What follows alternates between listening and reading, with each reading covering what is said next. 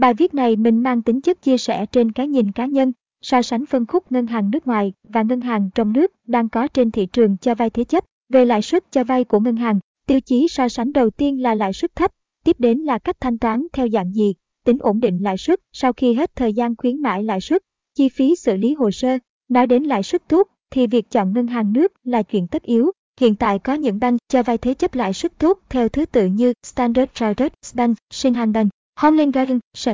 Woori Bank. Kèm điều kiện cho vay thì sẽ chuyển lương qua tài khoản, nguồn thu từ cho thuê nhà. Chi tiết từng bank sẽ được cập nhật sau. Khu vực tài sản nhận thế chấp chỉ tại các tỉnh thành lớn như Hồ Chí Minh, Hà Nội và vài tỉnh như Bình Dương, Đồng Nai chỉ hạn chế trong vài huyện xã. Các bank trong nước thì đa phần xét tài sản thế chấp là yếu tố quyết định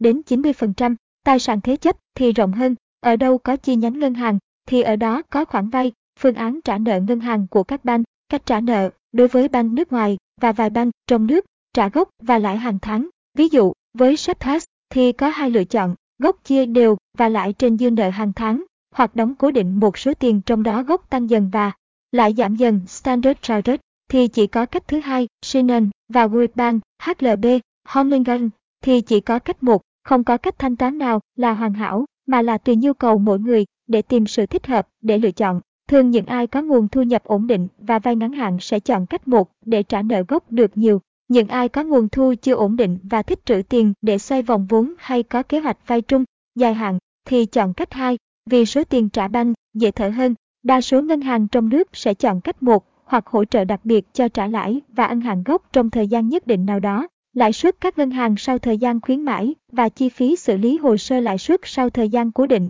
khuyến mãi lãi suất. Các bank nước ngoài sẽ có những cách tính khác nhau và biên độ khác nhau, thường thì dao động trong khoảng 10-11% trên năm. Các ngân hàng thương mại cổ phần thì cao hơn 1-2%. Chi phí xử lý hồ sơ, 100% bank nước ngoài sẽ giao cho bên thứ ba làm tất cả các bước định giá tài sản, công chứng thế chấp và đăng bộ, phí bảo hiểm, nên chi phí sẽ cộng thêm từ 5 triệu 10 triệu tùy tỉnh thành. Ngân hàng trong nước thì đa phần sẽ có bộ phận thẩm định nội bộ, phí thấp, bước công chứng thế chấp và đăng bộ sẽ do nhân viên ngân hàng hỗ trợ, người vay sẽ tiết kiệm được chút chi phí. So sánh các ngân hàng cho vay có thế chấp tài sản, động lực để mình chia sẻ đơn giản là sẽ chia cho những bạn chưa hiểu về bank, đặc biệt các bạn đang làm môi giới bất động sản, tiếp đến là khách hàng có nhu cầu vay, tiếp đến là có thể kết nối những bạn có sự đam mê với nghề lại với nhau. Mình nhớ lại cách đây 3 năm, khi mình làm ở bank Hàn Quốc, khi sếp mình mời sàn bất động sản đến giao lưu và chia sẻ, thì mình mới biết rằng các bạn thật ra là trang giấy trắng về bank,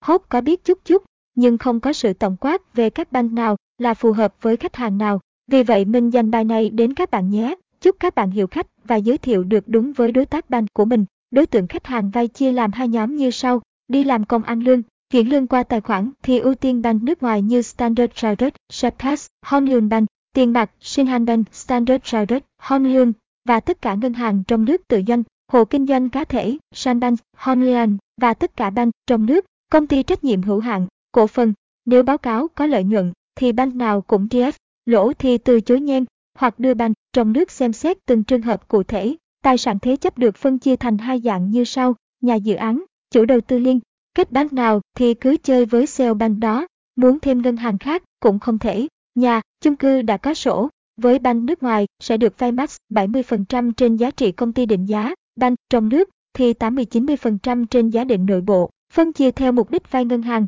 Đa phần bank nước ngoài chuộng vay mua nhà hình thành trong tương lai, nghĩa là thế chấp chính căn nhà khách sẽ mua hoặc hoàn tiền mua nhà đó trong vòng 6-12 tháng tùy bank. Những mục đích vay khác như sửa nhà, mua nhà, đất khác, xây nhà thì có hạn mức vay hạn chế hơn. Lịch sử quan hệ tín dụng từ 3 đến 5 năm gần đây, thường các bank chỉ cho nhóm nợ 1, 2, nợ từ 10 dưới 30 ngày, từ nhóm 3 trở lên, từ 30 dưới 90 ngày, thì đa phần không cứu hồ sơ, dư nợ thẻ vay hiện tại, hay gọi là DIR, DBR, DSR, đều hiểu là số tiền cần đóng vay tín chấp và thế chấp và thẻ tín dụng, thu nhập hàng tháng, chỉ số này thường không quá 60-70%, tùy thu nhập khách, tùy giá trị tài sản, mà mỗi bank sẽ có con số cụ thể, nên bạn thấy KH nào đang nợ nhiều quá, thu nhập, thì họ sẽ cần biết phải tất toán bớt dư nợ đi nhé. Thường sale bank sẽ là người tư vấn khách. 6. Hồ sơ vay ngân hàng, mình sẽ chi tiết một bài khác nhé.